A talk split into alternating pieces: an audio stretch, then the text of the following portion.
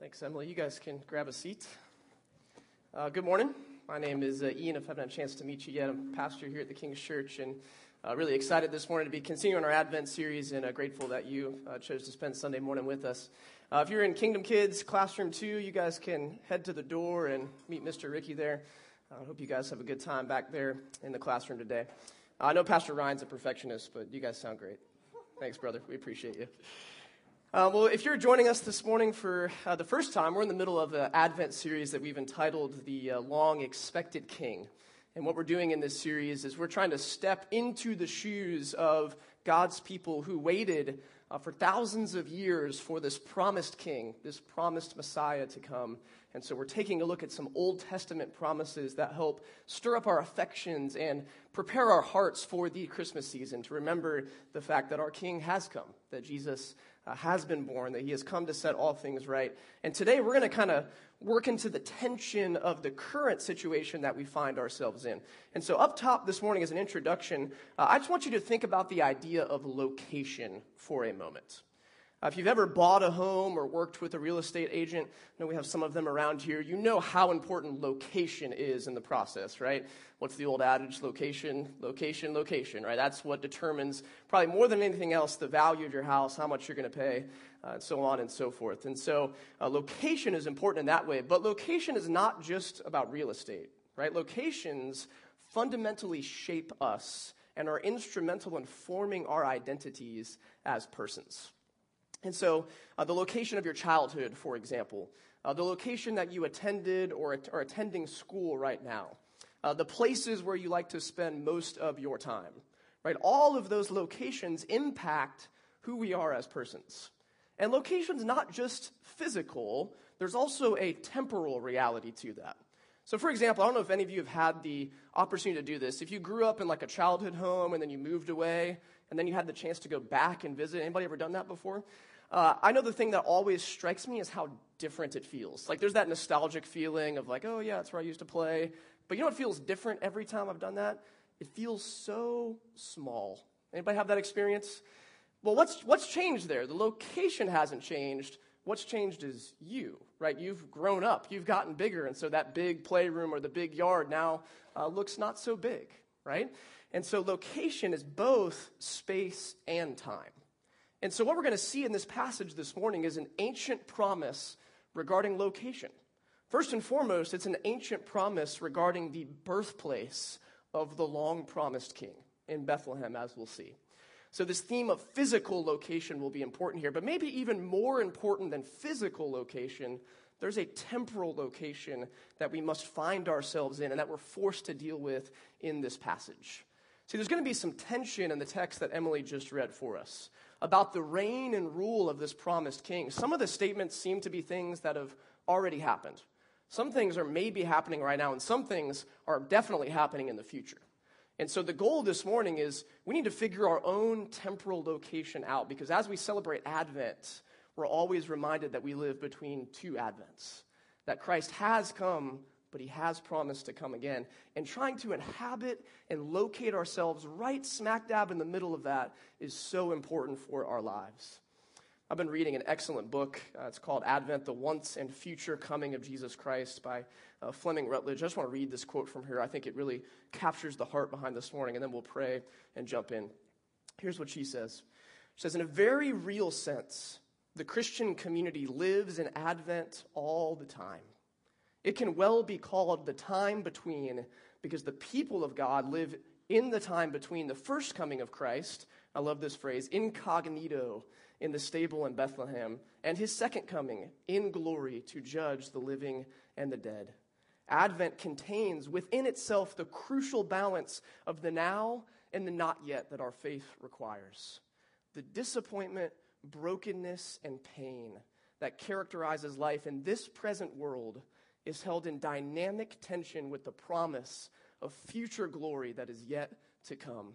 And I love how she ends this. Look at this. She says, In that Advent tension, the church lives its life. In that Advent tension, the church lives its life. So this morning, our goal is to work through that Advent tension together as the family of God and figure out how we as the church are to live our lives as we do so. So let's pray and let's ask the Lord to bless our time in His Word. Would you pray with me? Father, we thank you uh, for this season of Advent, a season of waiting, a season of preparation, a season where we take stock of the world around us. And Lord, we know that this world is not the way it's supposed to be. That there are things that happen in our lives and in our community and in our world around us uh, that are simply evil, that are simply wrong. And so we thank you that Advent gives us a chance to reflect on your coming. Jesus, that you are coming to set all things right. You have already done so. You've promised to do so again. As we live in the tension of that, help us to find our location. Help us to know specifically what you've called us to do. May this text this morning guide us and inform us towards this end.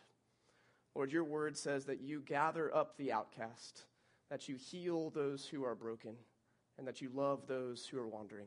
So, Lord, may you do that this morning. May our time in your word be beneficial for us as we submit ourselves to it. We pray in Jesus' name. Amen. Well, the main idea we're shooting for this morning is this that Jesus is the promised king whose peaceful reign is ancient, present, and future. That Jesus is the promised king whose peaceful reign is ancient, present, and future. We're going to see that over two points. We're going to see the promised ancient king in the first two verses, and then the already not yet kingdom in the last three. So let's begin by looking at that promised ancient king. Now, as we turn our attention to Micah, I don't assume that any of you are like Micah scholars in the room. Like, I need to know where I'm at in this book. So let's take a moment to set the context here. Uh, Micah, his prophetic ministry ran somewhere between the 8th and the 7th century BC, uh, which we put that in context, by the way. This is like 700 years before the birth of Christ. It's pretty incredible. Uh, at the time, the Assyrians were the major superpower and the, the primary enemy of the people of Israel at this time. And so Micah is this prophetic book. It's a collection of sayings that primarily warns of judgment. Because what's happened is over and over again, the people of Israel have continually neglected their covenant relationship with the Lord. In this specific passage this morning, though, we're not going to look at a message of judgment. Instead, we're going to see a message of hope that finds itself right here in the middle of this letter. So in chapter 4, Micah begins addressing Jerusalem, also known as Zion throughout the Old Testament. And he continues addressing that city here in chapter 5. Look at verse 1 with me again. It says, Now muster your troops, O daughter of troops. Siege is laid against us. With a rod they strike the judge of Israel on the cheek. Now, kind of an odd phrase there muster your troops, O daughter of troops. Uh, what that means is, is this would have been a, a call to prepare for warfare. See, the picture before in chapter 4 is of the surrounding nations. The enemies are closing in on Jerusalem. And so the call here is to gather yourself up into troops in order to defend against this coming siege that is impending and could happen at any time. But Micah then moves on to describe this judge of Israel, probably the king of Israel. And what's happening here is the enemy is not only about to break into the walls of Jerusalem, but their king, their judge, their leader is being humiliated. Right? This phrase to strike the judge of Israel on the cheek, like that's equivalent to a slap today. Like when you slap somebody in the face, don't do that. But when, when you see it happen, right? It's not really the pain that's inflicted, although it does hurt a little bit. It's the humiliation factor right? If you see somebody slap somebody else, you know something's went down, that person's trying to humiliate them. Well, in the same way, imagine your king, the leader of your nation, publicly being humiliated by the enemy. That's the scene that is set here. Now, Micah's likely prophesying about an event in the future. The thing that we know from history that most fits this is not actually the Assyrians, but the Babylonians, the next major enemy of the people of Israel, when they conquer that city in 586 BC and they completely humiliate King Zedekiah in front of his family, and his nation hears about it. Now, what is being prophesied here ought to humble the people of Israel. Micah is warning of a future judgment that is to come. It hasn't happened yet. How Israel should respond to this is with humility, with repentance, by acknowledging that something is off in what we're doing. Because this is a bleak picture. We're left with a weak and humiliated king ruling over a city on the brink of destruction that's about to be under siege. The downfall is inevitable. They must turn to the Lord for help, but we know what happens in the story. They continually don't do that. We know how the story goes. Over and over again, God sends prophets like Micah. A whole section of the Old Testament records these to be his mouthpiece, to warn of judgment that is to come if people continue to forsake the Lord and his law and his covenants, but they continually turn to their own way. They make alliances with the enemy. They worship and serve false gods that they have created for themselves. They ignore the warnings. The good news this morning is that this text doesn't stop in verse 1. Verse 2 comes, and verse 2 comes as a sharp contrast to what's seen in verse 1. Because what verse 2 tells us is that God will not leave his people in despair. Despite the fact that they have turned away, despite the fact they are unworthy, God will not leave them alone. And by the way, that is Advent. That is what we are celebrating, that God will not leave us alone. He has come. He has come to deal with the sin and the brokenness in this world and all that has gone wrong. Though we've done the very same thing the Israelites have done, he is on a rescue mission to seek and save the lost, like you and me. So let's look at this glorious promise in verse 2 quoting directly from the Lord here. He says, But you, O Bethlehem Ephrathah, which is the worst word to pronounce out loud together. Should we all do it together? Ephrathah. There it is. So many THs. Who are too little to be among the clans of Judah. From you shall come forth for me one who is to be ruler in Israel, whose coming forth is from old, from ancient days. Talk about a contrast. Verse 1, weak, humiliated king, slapped across the face. Verse 2, no, there's a ruler who is coming. There's a ruler who will set all things right. And the way this ruler descri- is described is very interesting. There's at least three things we learn here. Uh, number one, let's look at them in order. This ruler will be born in Bethlehem. Now, the Lord provides with great specificity here of the exact location that this ruler will be born. Now, remember, this is some 700 years before the birth of Christ. And that word that we all love, Ephrathah, is probably a name of a district within Judah where Bethlehem is located. Now, I don't know what your hometown was known for. Some of you might be here from Lakeland, so we know those. I'm from a very small town called Alma, Michigan. A town of 9,000 people. Like the center of the hub of activity was the 7 Eleven we hung out every day after school, which sadly was like boarded up this year. I saw a photo, a photo from my old friend. Uh, Alma was known most famously for its, quote, world renowned Highland Festival uh, which celebrated Scottish, Scottish heritage and culture. Uh, the mascot of the college there was the Scots. There was this big Scottish theme. Uh, the highlight for me as a kid is my dad was the city manager, so he had to don the Scottish garb for the parade every year. And if you know what Scottish garb is, he was wearing a skirt called a kilt. Um, quality stuff, but that was my hometown. Very small, uh, not known for a lot. And in the same way, Bethlehem here is very small. It was not famous. I mean, the Lord here says that it's too little to be among the clans of Judah. Like, if you know your town is small when the Lord himself is calling it small, right? He says, Yeah, you're a little too small to be among the clans of Judah, but there's something incredible that's going on here in Bethlehem. It's situated about five miles south, southwest of Jerusalem, completely overshadowed by the city. Uh, no offense to our Mulberry people. It's sort of like Mulberry to Lakeland. Like, that's sort of the size comparison here. We love you, Andersons. It's okay. Um, that's sort of the idea. Small, obscure, fairly insignificant town. Now, Bethlehem was known for one thing in the Old Testament, and we'll give it this. It's a significant thing. It was the hometown of King David. It was the hometown of King David. And the history of Israel shows over and over again the failure of the kings who come from Jerusalem and the success of the one king who came from Bethlehem. Now, we have to define success carefully because David had all sorts of issues too. But the Lord looks upon David in spite of his just jacked upness, if we can call it that, and says, He's a man after my heart. That he sinned and he sinned mightily, but he repented right? He came back. He sought me when he sinned and needed help. He needed a little help getting there, but he eventually does that. This prophecy right here is referenced in the Christmas story. It's referenced in Matthew chapter 2. The wise men, they go to Herod. Hey, this king has been born. Where is he? They consult the chief priests and the scribes, and they say, Bethlehem is where the promise is from. And you could probably imagine their response Bethlehem, where, where is that, right? What do you mean, Bethlehem? Bethlehem Ephrathah, where, where is going on there? There's, there's a gap in what their understanding of significance is. Now let's, let's pause here for a minute. Why would God do that? Why would God choose Bethlehem to be the birthplace, the location of this long expected king? Why not Jerusalem? Why not another royal city like Rome in the time of the New Testament? Why some place so seemingly obscure? Well, we know that God does not operate in randomness, right? This, like all things from the Lord, is intentional. The fact that the Messiah, Jesus, is born in this small town of Bethlehem is actually the perfect introduction to his life and his ministry. It makes perfect sense when we zoom out and look at it. Jesus' entire life would be marked by humility.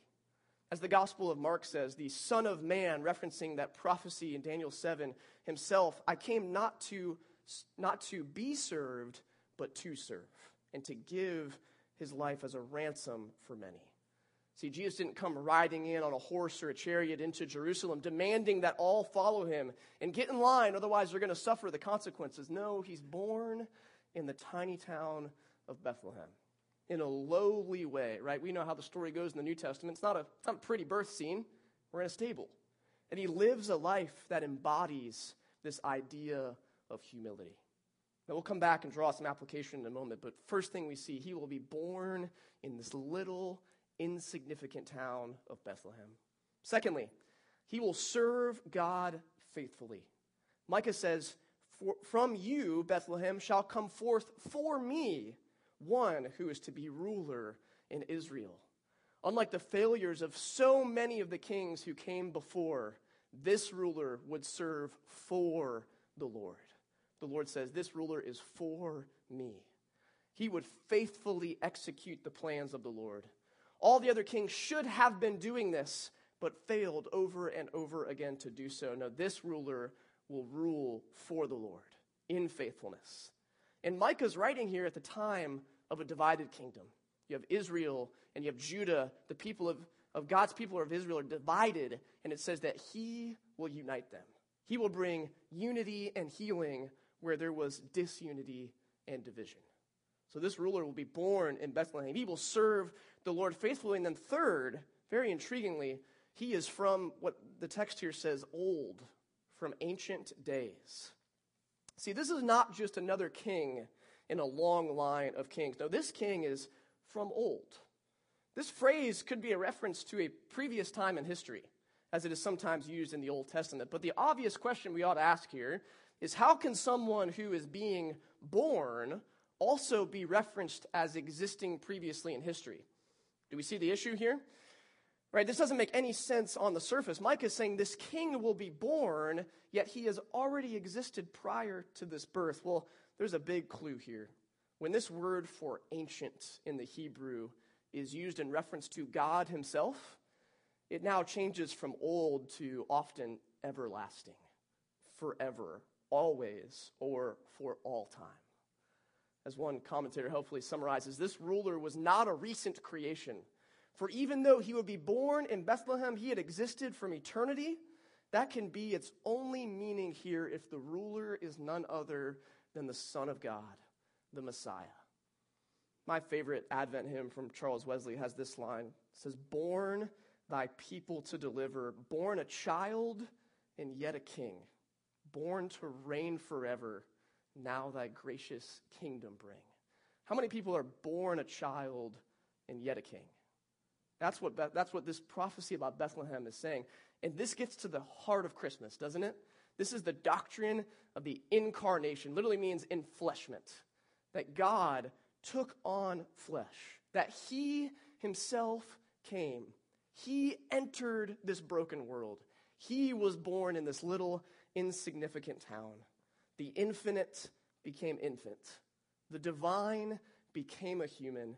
But strikingly, He comes not in strength, but in the divine plan of God, he comes in weakness. He's born as a baby. He's born in a small, meager town to a poor family. So we ought to pause for a moment and ask what does all of that mean for us today?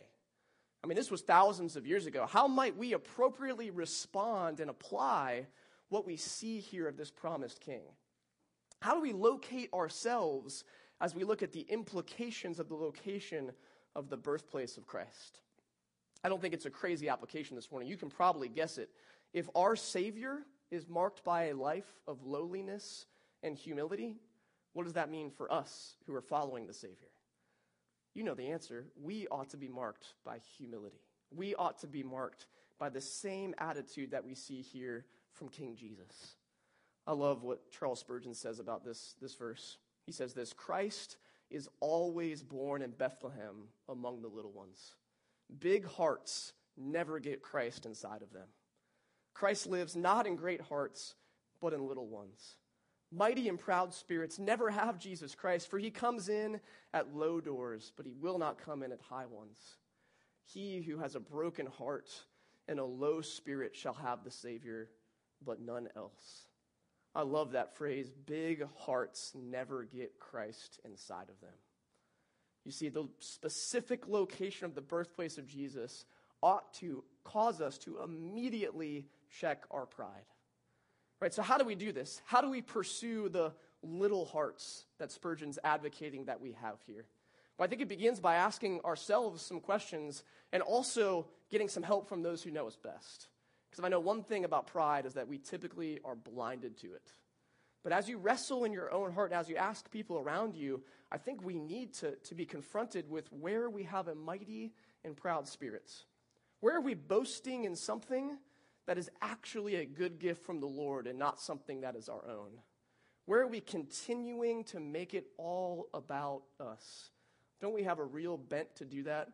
How are we making it all about us? Where do you feel tempted to make sure people know something about you? Or where do you feel tempted to just stretch the truth a little bit to paint yourself in a positive light? There's something going on there right? There's something deep in the triggers of your soul and your heart that is responding in that way. And the warning here in this particular season is that pride will cause us to miss Christmas. Pride will cause us to miss Christmas. It will rob us of the joy of celebrating the birth of Christ. Because here's the thing we're confronted with the humility of Christ doesn't just stop in Bethlehem, right? It's a fitting location for him to begin his life and his earthly ministry. But his whole life is marked by this lowliness. The prophets, as we'll sing later today, call him a man of sorrows. Right? He lives a lowly, nomadic life that ends in the most humble posture we could possibly imagine in this time period as he is crucified on a Roman cross outside the gates of Jerusalem as an outsider and according to Jewish law as someone who is cursed by God. You see what Christmas does? Christmas forces us to lift our eyes from the cradle to the cross. It forces us to look from the cradle to the cross because the cross is our only hope to be set right with God. Jesus came at Christmas to give his life away for an undeserving people, which means that if this gospel is true, we can lay down our desire to constantly prove ourselves. You know why? The one who knows everything about you. Not just what you do, but what you think and the thoughts and the intentions of your heart. He knows all of that about you, and He still sent His Son. He still came. And so, this constant desire to prove ourselves is laid down at the cross because we have the approval of the one who knows all, fully known and fully loved. But we don't get to experience that unless we humbly go from the cradle to the cross unless we recognize our desperate need for that moment to take place, to be reconciled with God our Father. Tim Keller says this There's never been a gift offered that makes you swallow your pride to the depths that the gift of Jesus Christ requires us to do. Christmas means we are so lost, so unable to save ourselves, that nothing less than the death of the Son of God Himself can save us. That means you are not somebody who can pull yourself together and live a moral and good life. To accept the true Christmas gift, you have to admit you're a sinner. You need to be saved by grace. You need to give up control of your life. Listen, here at the King's Church, you've got no one to impress. You've got no one to impress. Every single person in this room, including me, is a work in progress. And guess what? We are always going to be a work in progress until the Lord returns. And so this morning, if you're feeling some kind of pressure to act like things are okay, to not be honest when you need help, right? Whatever's stirring up within you, know that you have the freedom here to be honest, to be humble, to ask for help when you need it, because that puts us in such a better posture to grasp the fullness of Christmas. And so I pray that would be the case for you and for all of us here in this room. So that is our long promised king. Let's take a look now at this already not yet kingdom. As Micah continues here, he's going to continue to describe the reign of this king, this Messiah, this long promised one. But as I mentioned in the introduction, the timing and the exact order of events here is really difficult to track. Some of these are past realities, some are present, some are future, and this tension is described as the already and not yet of the Christian life. Maybe an analogy will help us here. Uh, it's sort of like the gap between completing all of your coursework and graduation. I know we just had college graduation. Maybe some of you in this room can really apply what's going on here. Uh, the gap of time between when you've already completed those required courses, right? You finished the final exams, you paid off whatever outstanding fees you had, and then that sweet, sweet feeling of just being done, right? But what often happens is there's a little gap. There's a little gap of time between when the coursework is done, the final exams are wrapped up, everything is totally, con- is totally contained within the degree there, but now you're waiting for graduation to occur. You're waiting to walk across the stage to be handed the diploma and to officially graduate. If you're working on a PhD, sometimes that completion of graduation is months apart. Right? So in that time between, you've already completed the degree, but you have not yet received the diploma. That's sort of the Christian life if we zoom that out large scale. Right? Christ has already come.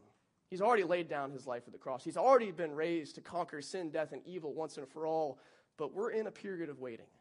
We're in a period of waiting for the fullness of that to truly set in and to rush into this broken world. And so, what we're going to try to do in these verses is locate ourselves within that tension of the already and the not yet. So, look at verse 3. Therefore, he shall give them up until the time when she who is in labor has given birth. Then the rest of his brothers shall return to the people of Israel. So, the first thing that the Lord does after the promise of the Messiah is give an indication that he's actually going to give his people up. Now, that's a hard saying, isn't it? That God would give his people up, but don't forget the context, right? God's going to give his people up in the Babylonian exile. They're going to be carried away to a foreign country that is not the promised land that they have been given from God. They're going to be carried away. God's going to give them up, but He always preserves a, a, a remnant of people within those whom He gives up. Right, we see in Romans 1 that God gave up humanity to our desires, but the promise here quickly comes. Yes, there's a giving up, but when she who is in labor gives birth, I don't think this is a reference to Mary. That'd be pretty cool. I think this is symbolic for Jerusalem. Remember, he calls Jerusalem the daughter of troops. There's this language of special care for Jerusalem. When this ruler comes forth, when this person is born who is long promised, things will change. The rest of his brothers will return to the people of Israel. This is speaking of the saving work of Jesus Christ that when he comes, those who are is, his will be brought back into the family of God, into the fold. Now, this is already happening, right? In the past, it's happening right now as the Lord continues to save and to draw those in his kindness to himself, and it will happen most profoundly in the future. But as we think about the Lord, this King, this Messiah, causing those to return to himself, we're given three aspects of his rule here. We're given the nature of his rule, the extent of his rule, and the results of his rule. Begin with the nature. Look at verse 4. He shall stand and shepherd his flock in the strength of God, in the majesty of the name of the Lord his God. The idea here of taking his stand is one of inauguration. The king is appointed, he's set into his place, but this is not like every other king, right? Who in that day would be very harsh, would be very militaristic. No, no, this king will reign as a shepherd. As a shepherd. Uh, this is fitting, by the way, for the king who'd be born in Bethlehem to follow King David, who was a shepherd.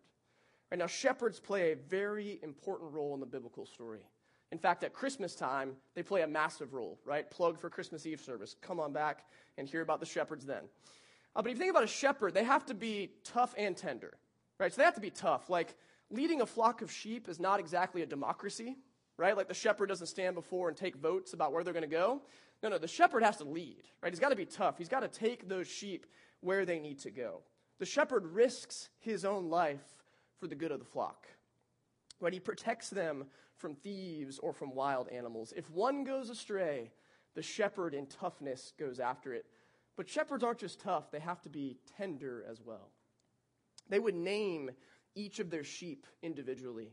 They would create specialized calls for them. So even if there's a hundred sheep in a pen, a special call, and that one sheep knows the shepherd's voice.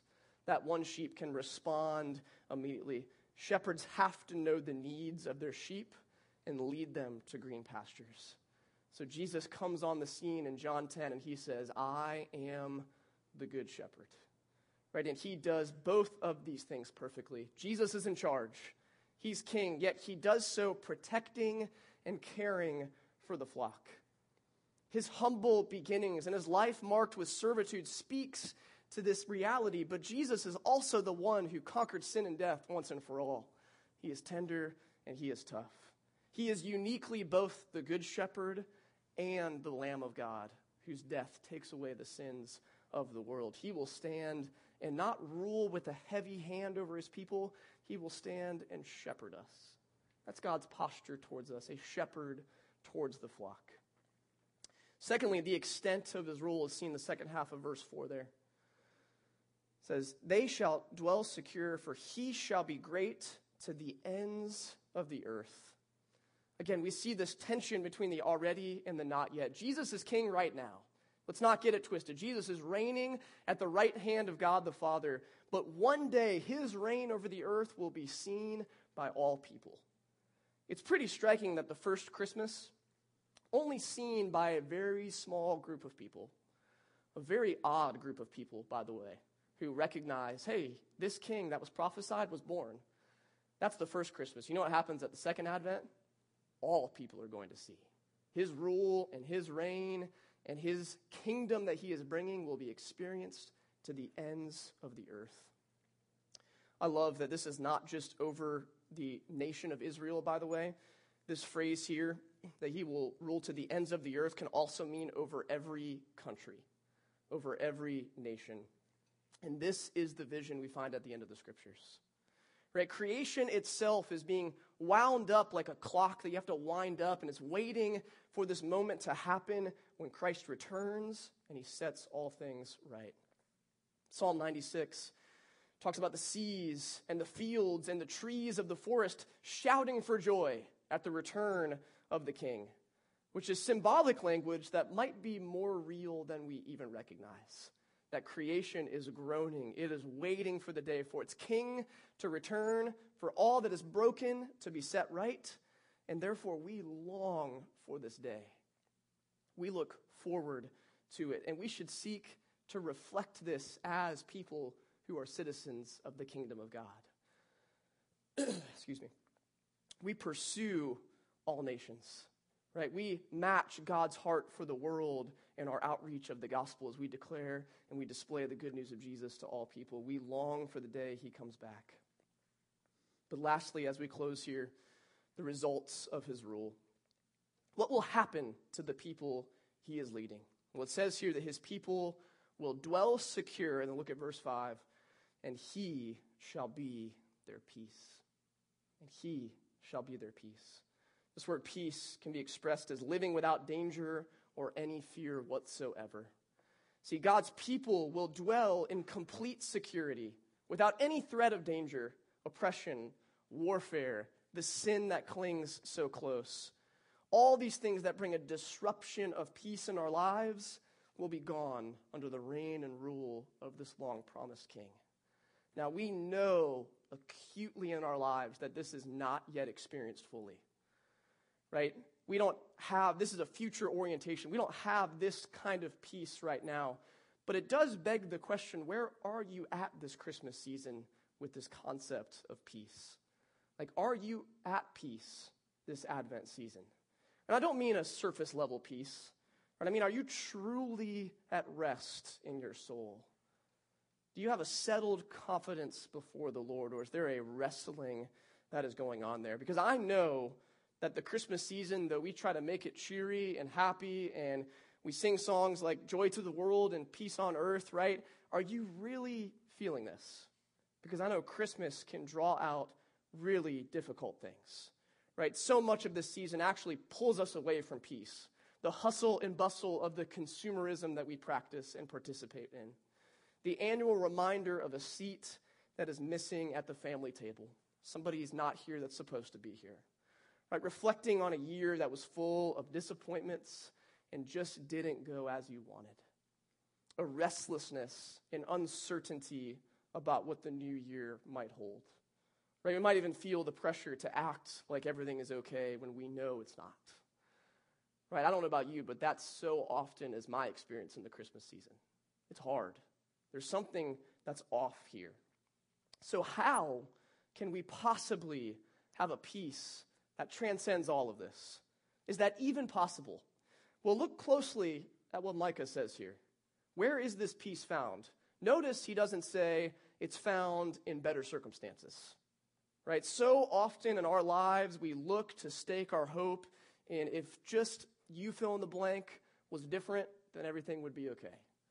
If just I had the better job, if just my family would listen to me, right? If my kids would just listen and go to bed when I tell them to go to bed, right?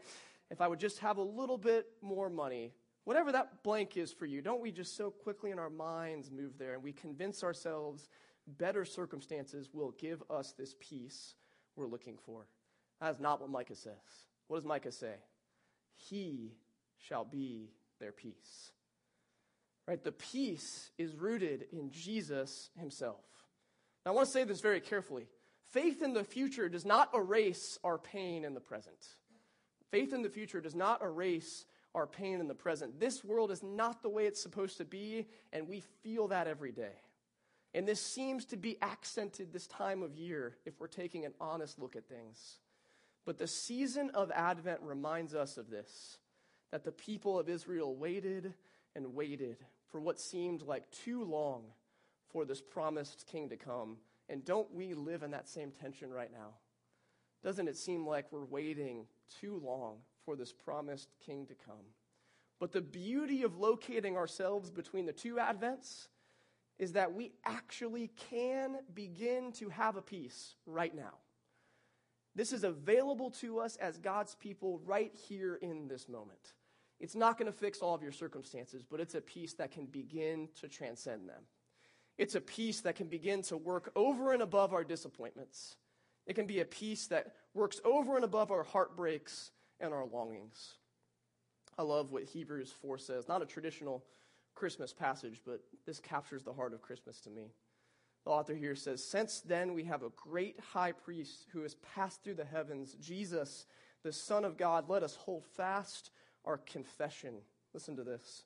For we do not have a high priest who is unable to sympathize with our weaknesses, but one who in every respect has been tempted as we are, yet without sin. Let us then with confidence draw near to the throne of grace that we may receive mercy and find grace to help in time of need. You see, Jesus, as our great high, high priest, can sympathize with our weaknesses precisely because he was born, precisely because Christmas happened. And notice he sympathizes specifically with the hardships in our life. He sympathizes with our weaknesses. We can actually turn to him with the hard things that we wrestle with because the author here says his throne, which, by the way, 98% of the time in the scriptures, we talk about the throne of God, it's a throne of judgment, it's a judgment seat. But Hebrews tells us it's a throne of mercy, it's a throne of grace where we find help in time of need. Now, that means swallowing our pride. That means approaching that throne with confidence to say, Lord, I am in desperate need of your help. But as we go there in confidence, we receive grace, we receive mercy to help in time of need. And you know what all of that leads to? Peace. that leads to a peace. That we have a God who cares. We have a God who cares so much, he got involved in the messiness of this world so that we might dwell secure, so that we might not have a fear of what is to come. Church, our location is a people between two Advents. As we inhabit and live in this space, we are called to humility and peace, and both of these are only truly available in Jesus Christ, our long expected King, who is from ancient, who is ruling in the present, and has promised to come again. So, this morning, as we close, where do we need to check our pride? Where do we need to be honest with the Lord and honest with others that we just need help, that we're stuck? Where are we trying to find a peace outside of Jesus in something that will not help us to dwell secure? Where in God's kindness are we being drawn to repentance in these areas, to turn away from pursuing these things and turn back to the Lord? Listen, church, as we locate ourselves here, we find who we were truly meant to be. And we live as we are called to live in God's kingdom, as those who dwell secure under the reign of our long expected King Jesus. May that be so in us this morning. Let's pray. Welcome to the King's Church podcast. At the King's Church, we exist to see a greater worship of Jesus through declaring and displaying the gospel. You're about to listen to a sermon from our weekly corporate worship gathering. If you want to follow along with the sermon notes, they can be found on our website, kingschurchlkld.com.